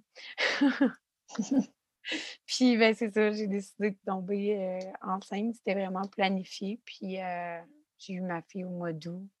J'avais 18 ans et, et 4 mois. c'est pas mal ça. Ça, ça ressemblait à ça. Oui, pas mal une grosse histoire, hein, mais. C'est ça. Fait que dans le fond, ta transition à la vie adulte, tu as été capable un peu de à défaut de t'être senti piégé par le système, tu as été capable de OK, c'est ça qu'ils veulent, je vais aller dans leur sens, là, puis à un moment donné, ça va déboucher à de quoi d'intéressant. Fait que c'est un peu ça que, qui. Oui, je te dirais que, tu sais, j'ai joué les cartes, mais en même temps, j'étais comme bien dans cette décision-là aussi, tu sais. J'ai fait des groupes de meetings de ENA, les narcotiques anonymes, puis tu sais, c'est là que j'ai rencontré des gens extraordinaires aussi, qui m'ont fait grandir aussi en tant qu'individu, en tant que personne. Euh, quand j'étais en thérapie, de voir aussi la souffrance des autres, de voir ce que les autres ont vécu, qu'on a pu en parler parce que, genre, j'ai été placée, tu sais, euh, puis on n'en parlait pas entre nous. Pourquoi tu es placée? On n'avait pas le droit d'en parler du tout, du tout. Euh, on nous demandait tout le temps de garder ça confidentiel. Puis euh, quand je suis arrivée en thérapie, ben, c'est là que j'ai pu entendre l'histoire de d'autres jeunes. Puis tu sais, là, j'ai entendu des histoires de jeunes de 14 ans. Moi, j'avais 16, 16 ans et demi quand j'étais en thérapie. Tu sais, des jeunes de 14 ans qui viennent de Montréal, qui étaient là. Moi, j'ai été pris dans des gangs de rue. Puis euh, j'étais dans coke. C'était vraiment hardcore, mais de voir la souffrance des autres, ça m'a comme un peu consolée en même temps en me disant, mais tu sais, t'es capable de passer au travers parce que, tu sais, il y en a qui vivent pas mal plus de merde que toi. Puis en même temps, ben, c'est ça, ça m'a rendu encore. J'ai toujours été sensible aux autres, mais ça m'a encore plus rendu sensible euh, à, ça aussi. Mais c'est ça, ma transition à vie adulte, ça a bien été. Je pense j'ai toujours été quelqu'un de travaillant. Je l'ai planifié d'avance. Euh, je pense que j'ai eu des bonnes bases aussi. J'ai quand même ma bonne ma famille élargie, comme je disais, qui ont été des, des modèles quand même, veux, veux pas. Euh. Fait que je pense que tout ça, ça a comme été des guides qui ont aussi euh, orienté mon, mon, cheminement, qui m'ont un peu guidé aussi là-dedans, l'entraide, la solidarité, euh, l'empathie, c'est toutes des choses que j'ai, j'ai développées euh, beaucoup aussi. Fait que, ouais. Toi, comment ça s'est passé pour toi, ta transition à vie adulte? Moi, tu vois, pour reprendre l'histoire un peu, ce que j'en étais tantôt, j'ai été un an en foyer de groupe. Ça allait super bien. J'avais arrêté de fumer. Fait que souvent, comme tu l'as expliqué un peu euh, précédemment, quand on arrête de fumer, il y a bien des affaires qui se placent. Puis c'était extrêmement le cas euh, pour moi. J'ai l'impression que, toi, je ne sais pas si ça faisait ça quand tu fumais, là, mais des fois, quand je fumais, je devenais vraiment parano. J'hallucinais un petit peu. Pas beaucoup, un petit peu. Puis, sans avoir nécessairement une méga schizophrénie, j'ai peut-être une petite sensibilité par rapport à ça. Fait que quand j'ai arrêté de fumer du pot, il y a vraiment bien des affaires qui se sont placées. Puis là, évidemment, la fête de placement, retour euh, dans la famille. J'ai vécu la même affaire que toi, mais il s'est passé quelque chose d'assez différent. C'est-à-dire que, dans le fond, à un moment donné, mon père me, menaçait qu'il allait crisser son camp parce que c'est ça, les vieux patterns y revenaient, là. Puis euh, il piquait des, colères pour des, des niaiseries. Puis euh, j'ai fait Ah ouais, t'auras pas besoin de t'en aller, c'est moi qui s'en va. Je me suis comme écœurée. J'ai fait peut-être six mois. Puis après ça, moi, par exemple, je suis partie, là, un éclair qui va passer dans la tête. J'ai décidé qu'en dans deux semaines, je rappelais des amis à Repentigny, puis je sacrais mon camp. Puis, dans le fond, c'est quasiment comme une fugue, mais euh, ça n'a pas été signalé à la DPJ. Ma mère est restée passive là-dedans. Quand je suis partie, elle pleurait, elle sa connaissance, puis tout, mais encore comme qu'est-ce que j'ai vécu quand j'étais adolescente. Elle n'a rien fait. Elle n'a pas appelé l'ATS, elle n'a pas parlé, elle n'a pas été chercher de l'aide. Fait que moi, je suis juste partie sur une fly. J'ai commencé à me magasiner un chum sur Internet, je peux dire ça comme ça, dans le temps que c'était doyoulookgood.com. Fait que là, euh, euh, il y avait un gars qui m'invite à aller faire le party chez eux. Il habite en, face d'un cimetière. J'étais comme, OK, white shit. Fait que là, j'ai recommencé à boire, j'ai commencé à fumer un peu. Puis, euh, ça va l'air d'un gars correct, mais rapidement, tu sais, moi, je me cherchais une maison, fait que c'est la grosse déclaration, je t'aime, puis là, une autre déclaration qui est venue avec, c'est j'ai l'hépatite puis il faut que je fasse mon traitement, il faut que j'aille un toit sur la tête. Fait que là, je l'ai comme un petit peu mis au pied du mur, je l'ai supplié, puis j'ai demandé si je pouvais rester chez eux. Fait que dans le fond, j'ai commencé à vivre avec lui pendant. Ça, a duré peut-être à peu près deux ans, un an et demi, deux ans. Puis, euh, dans le fond, ça a pris peut-être trois mois avant que je commence vraiment mon traitement pour mon hépatite. Puis, euh, un peu comme toi, tu t'es senti piégé dans ton placement. Moi, je me suis senti piégée après le placement. je me suis auto-piégée. c'est vraiment, là, je me suis vraiment auto-piégée. Tu sais, je veux dire, j'aurais pu euh, mieux arranger mes choses, mais les, les adolescents étant ce qu'ils sont, euh, un coup, j'ai commencé le traitement de l'hépatite, j'ai commencé à perdre des cheveux. J'ai perdu 20 livres.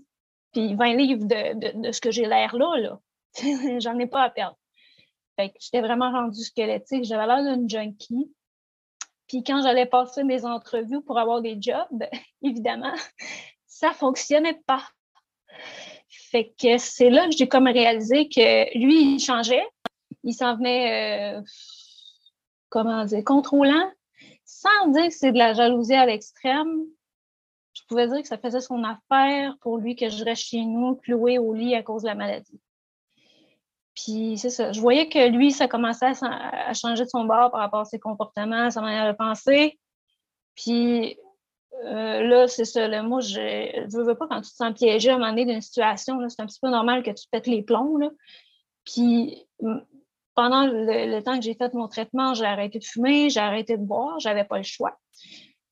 Puis même si tout ça euh, était m'aidait à me stabiliser mentalement, à un moment donné, c'est là que le stress post-traumatique est vraiment comme, je crois que ça, s'est vraiment comme manifesté plus dans ces périodes-là où il y a eu une mini escalade de violence, dans, dans le sens que c'était même pas comparable à ce que j'ai vécu avec ma famille, mais c'était quand même de la violence conjugale, une forme de violence conjugale qui était plus, euh, peut-être plus psychologique, Puis à un moment donné, c'est ça, j'ai étoffé tout le temps du traitement. Puis j'étais pas vraiment, j'étais accompagnée par les professionnels de la santé pour suivre l'évolution de la maladie puis du traitement, mais j'avais pas de travail social, j'avais pas de, j'avais un psychologue qui qui m'a jamais aidé par rapport à ça. Puis tu sais, je parlais de ce que je vivais, j'y parlais que des fois je, je, réagissais trop fort pour qu'est-ce qui se passait euh, dans la maison. Tu sais, je me souviens, j'ai déjà pitché un téléphone sur le genou, j'ai failli casser le genou. J'avais des réactions violentes puis j'étais comme, j'ai pas été guidée là-dedans, j'ai pas été aidée. Fait que ça m'a pris au moins, euh, au moins six mois pour découvrir les auberges du cœur. Fait que, tu sais, là, j'étais, je voyais que la fin du traitement arrivait. Fait que c'est là que j'ai fait la transition tranquillement, pas vite, euh, à l'auberge du cœur parce que là, je le voyais que ça marchait pas tout avec lui. Puis là, tu étais rendu à quel âge? Là, j'en avais, j'ai fait mon traitement, j'avais 17 ans, j'avais à peu près 18. J'étais arrivée euh, aux auberges du cœur, j'en avais 18, ouais. Fait que je restais dans les auberges du cœur pendant à peu près deux ans. Puis ça a bien été au début. Puis là, ben là, je voyais que le monde euh, fumait dans les appartements supervisés, puis ils se faisaient pas prendre. Fait que j'ai fait la gaffe. Puis j'ai été longtemps, longtemps, longtemps, longtemps sans me faire poigner. Puis à un moment donné, ben, comme je l'ai déjà compté dans un épisode, j'ai fumé dans la salle de bain. Il y avait une fenêtre qui était ouverte, la fumée sortait de la fenêtre. Il y avait un intervenant dehors qui a vu la fumée, puis il pensait que l'appartement était en feu. Fait qu'il est monté chez nous en courant dans mon appartement supervisé. Puis quand il a vu que je fumais du pot, ben, il m'a mis à la porte. Fait que c'est un peu comme ça que la transition à la vie adulte euh, a comme piqué du nez solide. Fait que là, après ça, ben, ça faisait, ça, ça faisait un an et demi, deux ans que j'étais à Montréal. Fait que là, tu sais, appelle un ami, va coucher chez un tel. Rencontre un autre ami, va coucher chez un tel. Je sur les divans de mes amis, des fois dans les lits. C'était comme en euh, itinérance cachée, comme ouais, c'est ça. Euh, c'est ça. Puis, tu sais, même la relation de couple que j'avais avant, c'était ça aussi, là, parce que, tu sais, je veux dire, on s'aimait pas c'était une relation euh, où est-ce que je faisais semblant de l'aimer, tu sais, que même à un moment donné, il m'avait demandé de, de, de, le fiancer, puis j'étais partie à pleurer. Puis il a dit Pourquoi tu pleures? Je dis inventé une bullshit, puis j'ai dit Parce que je t'aime. Dans le fond, j'ai laissé ça pour mourir, puis me le tuer. En tout cas. fait que, fait que, ouais, itinérance cachée, euh, là, c'était clair dans ces six mois-là que ça me mettait. Mais ça m'a été aussi euh, dans la relation de couple que j'ai eue pendant les deux années, un an et demi, deux ans de traitement pour mon hépatite, qui a fonctionné. Puis après ça, qu'est-ce qui s'est passé? J'ai plongé dans l'alcool tête première Fait que j'ai englouti des pichets, des pichets, des pichets. Juste la fin de semaine. Hein? Fait que comme ça, on n'est pas alcoolique. Hein? Si on boit juste la fin de semaine, comme ça, on n'est pas alcoolique. Mais euh, j'en ai vu en calice. Puis euh, à un moment donné, ben, c'est ça, c'est sûr que la santé est impactée. Là. Même si j'avais plus l'hépatite, j'ai toujours eu un état de santé fragile. Puis c'est un peu euh, un peu ça qui a fait en sorte qu'à un moment donné, j'ai fait comme OK, il faut que je change de milieu. Là. Montréal, là, ça marche plus. Fait que c'est là que j'ai, fait des démarches pour m'en aller à Sherbrooke. Fait que là, je suis restée dans une. Euh, c'est comme une auberge du cœur, mais dans le fond, qu'eux autres, ils tolèrent la consommation. Euh, tu peux boire la, la bière, tu peux fumer du pot, il n'y a pas de problème. Fait que je suis restée là pendant deux ans, puis après ça, graduellement, j'ai fait un retour aux études. Mais ouais, ma transition à la vie adulte, ça a été pas mal euh, rochant. Ça a été. Ouais. C'est quoi les, les valeurs, toi, qui t'ont guidé dans tout ton parcours? Les valeurs qui m'ont guidée, ben, la première, évidemment, c'est le courage. Puis pour moi, le courage, c'est pas de pas avoir peur, c'est de, de la chienne, OK, tu l'acceptes, tu, donnes un temps pour la vivre, là, puis après ça, tu fais un plan d'action. Puis tu, tu, fais qu'est-ce que tu as à faire. Tu sais. Ça, c'était la première, parce qu'il y a eu bien des moments où j'ai eu bien, bien peur, puis que j'aurais pu juste staller puis que j'ai décidé de quand même essayer d'aller chercher de l'aide à gauche, à droite ou euh, changer des choses, des habitudes de vie que j'avais. La deuxième, bon, je vais essayer de l'expliquer à ma manière. Ça s'appelle le Wu Wei. C'est un concept chinois qui vient du taoïsme, qui, dans le fond, c'est agir sans trop d'efforts, puis sans trop forcer les choses. Dans le fond, c'est, comme si tu bâtis des plans d'action, puis tu attends sa ligne où tu, modifies un peu, mais sans trop forcer. C'est vraiment difficile à, décrire. Un peu comme l'approche des petits pas qu'on pourrait dire. Ça m'en fait partie, ça m'en fait partie, mais tu sais, mettons, là, des fois aussi, euh, ça m'est arrivé de vouloir faire quelque chose, puis là, ça ne marche pas. Mais là, je, le mets sur le back burner. Ça peut rester sur le back burner longtemps, mais vraiment longtemps. Puis à un moment donné, il va arriver, je vais voir, je, vais tout essayer de tenter le pouls de la société, puis de comment le système marche. Puis là, OK, là, ça marche. Pareil. Mon traitement de l'hépatite, c'est le parfait exemple de ça. OK? Mettons, moi, il me faisait des analyses pour voir si mon foie, ce qu'il fallait suivre le traitement quand ton foie est quand même assez magané. Si tu suis le traitement et que ton foie n'est pas assez magané, ça se peut que tu passes pas au travail, ben, pas que tu passes pas au travail, mais que, que le traitement échoue. Fait faut que tu sois timé. Fait c'est d'avoir le sens du timing, puis c'est ça.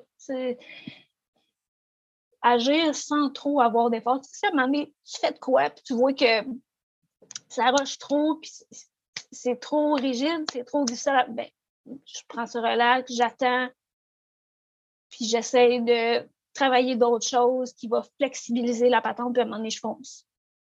En tout cas, j'essaie de l'expliquer, là, mais c'est ça. Le preuve de, de, flexibilité, de créativité, de laisser aller les choses aussi, de laisser les choses couler aussi.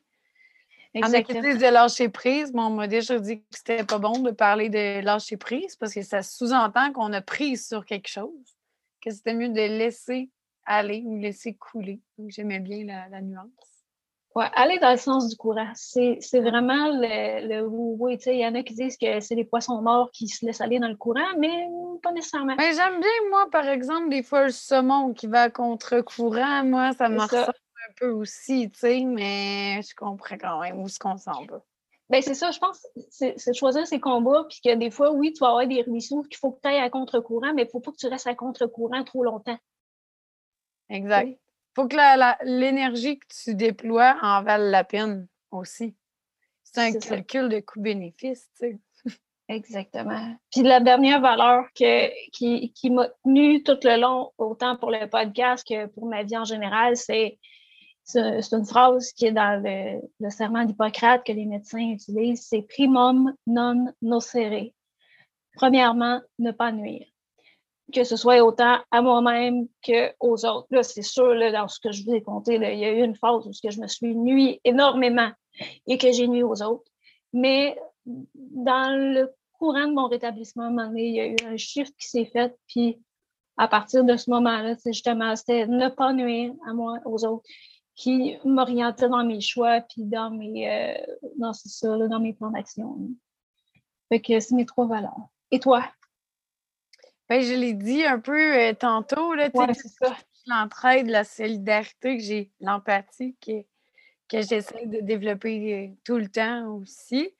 je pense aussi vraiment à la persévérance. je pense que c'est quelque chose qui est qui m'a guidée tout le long d'être persévérante, puis euh, de croire en soi. Oui. Garder l'espoir. C'est mmh. vraiment ça. Puis, euh, si tu avais trois souhaits à réaliser?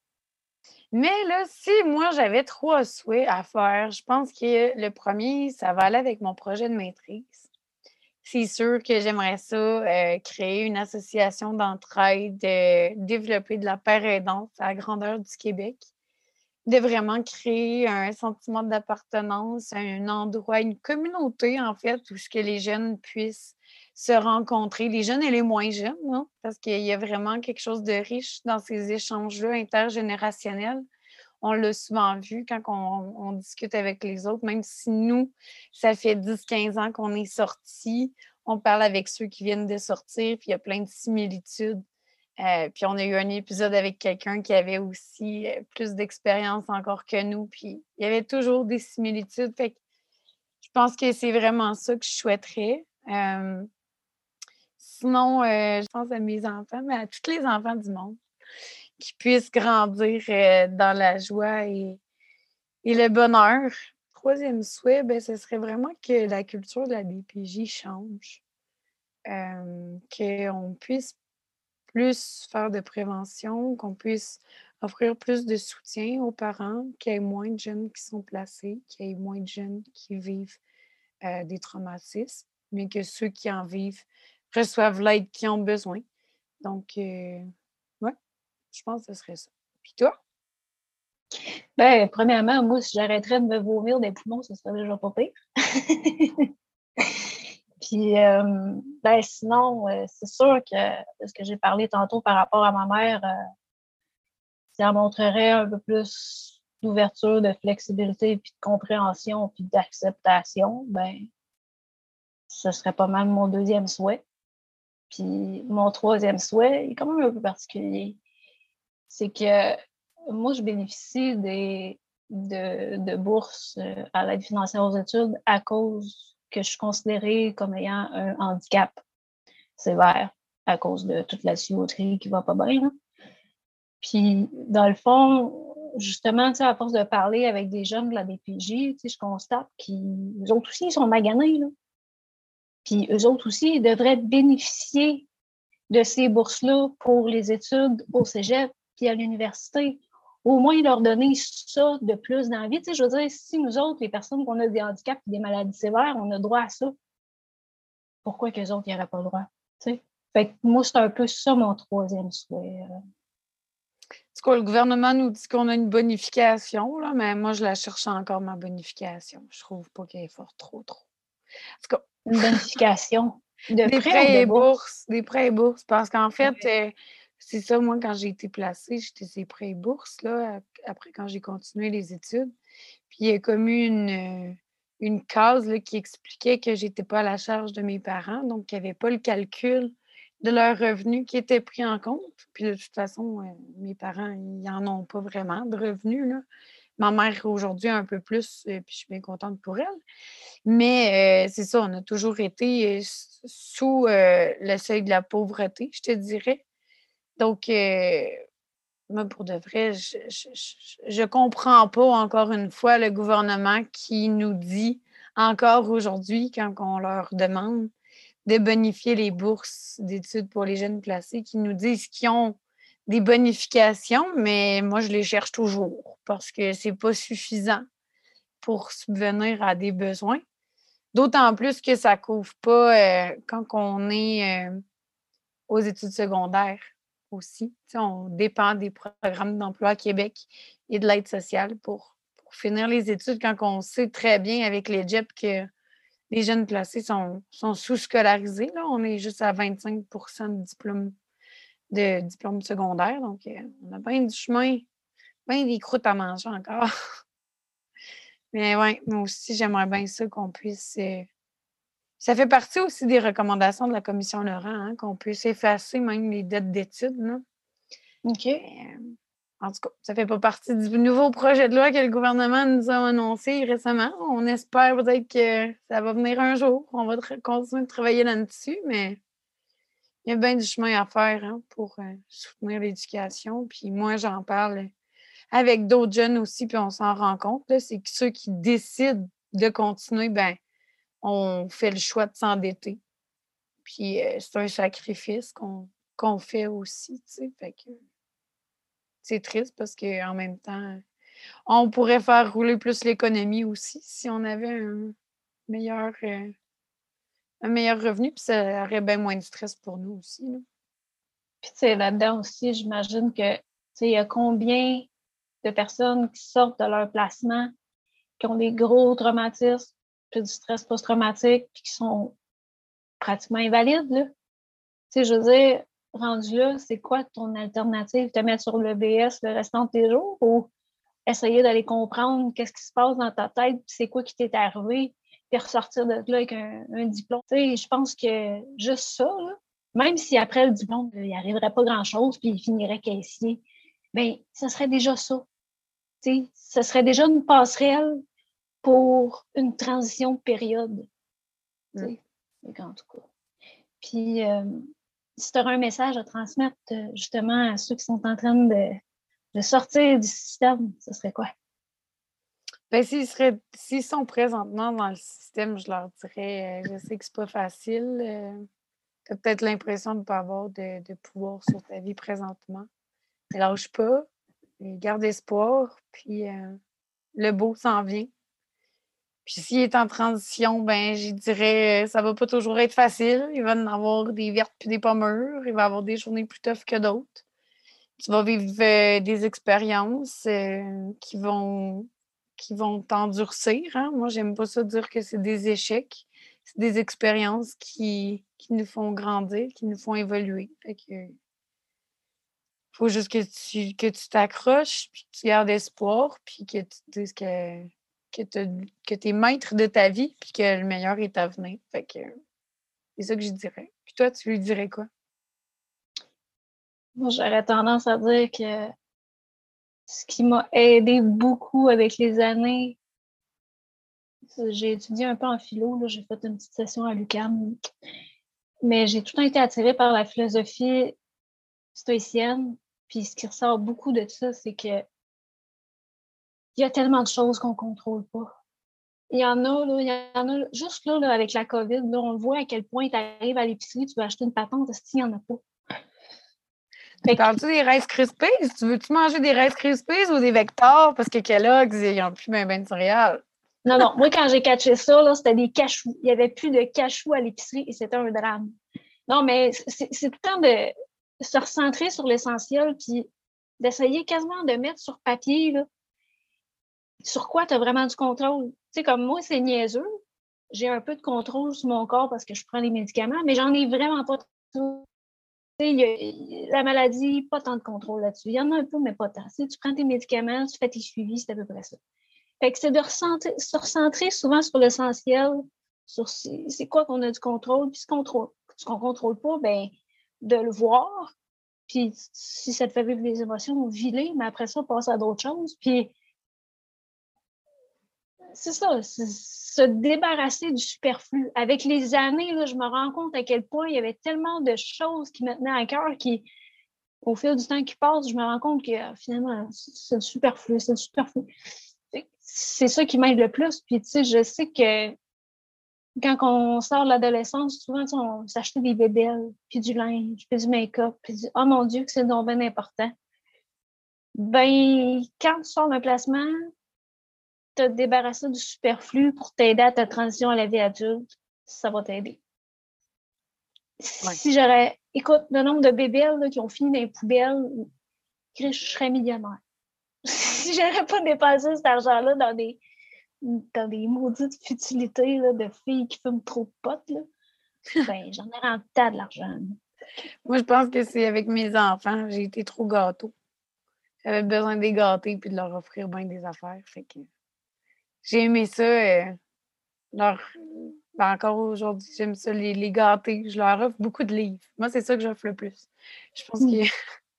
si j'ai mes bibliothèques de livres, là, je vais pouvoir euh, faire une petite fortune. Non, non, mais ça a toujours été euh, quelque chose que je trouve toujours trouvé important d'offrir à mes enfants. Fait que moi, j'ai, n'ai pas connu ça tant ça, les, les superflus pour moi. Ça c'était les superflus pour mes enfants. Ton chef voulait nous saluer, c'est ça? Ben oui, elle, elle, a faim. Elle va aller manger. C'est un petit bout qui est dû. Fait que... ça tombe bien, mais c'est la fin pas mal de notre balado en même temps. Puis euh, je pense qu'on peut aussi euh, peut-être expliquer aux autres ce qui s'en vient rapidement sans gâcher la surprise, mais peut-être les inviter à, nous suivre puis à poursuivre les enregistrements parce qu'il y a plein de belles histoires qui, qui s'en viennent aussi. Oui, fait que c'est ça pour l'instant. Ça va être sur Google Podcast, Apple Podcast, puis euh, YouTube. Fait que suivez-nous sur les réseaux sociaux. C'est sûr que vous allez nous trouver. Donc, euh, restez à l'affût. Il y a plein de beaux mondes qui s'en viennent nous conter leurs histoires. Oui, voilà. Jusqu'à maintenant, ben, c'est ça. On en a euh, déjà plusieurs d'enregistrés, des belles surprises qui s'en viennent. On va les diffuser à tous les, les samedis si tout le plan de match euh, va comme on le, on le souhaite. Puis euh, bien hâte d'avoir vos commentaires aussi, hein, d'avoir euh, de pouvoir s'améliorer. On aimerait ça que le projet se poursuive. On va faire le lancement officiel à l'Ipiscan lors du Forum jeunesse au mois de mars. Mais on aimerait vraiment ça, poursuivre l'expérience, interviewer aussi d'autres jeunes et moins jeunes qui aimeraient aussi partager leur expérience et propager l'espoir. Donc, on espère que ça va vous plaire. Puis, n'hésitez pas si vous avez des commentaires, des suggestions, que vous voulez, que vous aimez ça, de le partager dans votre entourage aussi.